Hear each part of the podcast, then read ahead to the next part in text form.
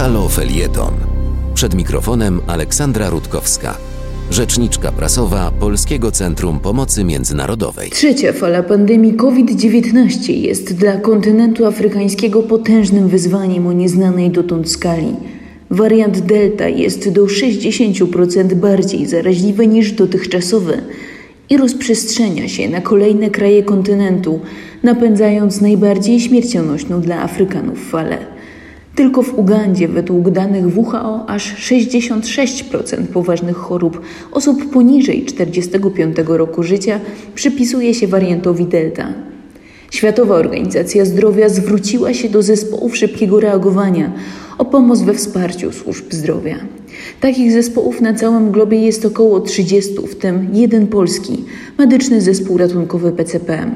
On w 2020 roku wspierał walkę z pandemią na trzech kontynentach i bez wahania zdecydował się na siódmą już misję od marca 2020 roku i błyskawicznie przygotował stały zespół medyków do wyjazdu.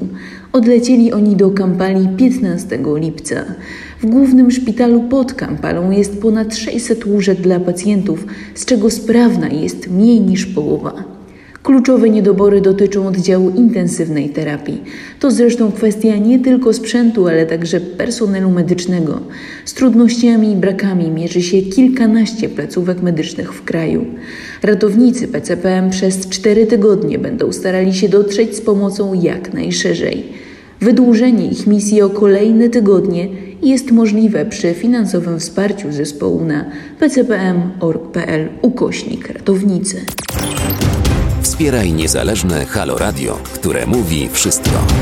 www.halo.radio ukośnik SOS. Dziękujemy.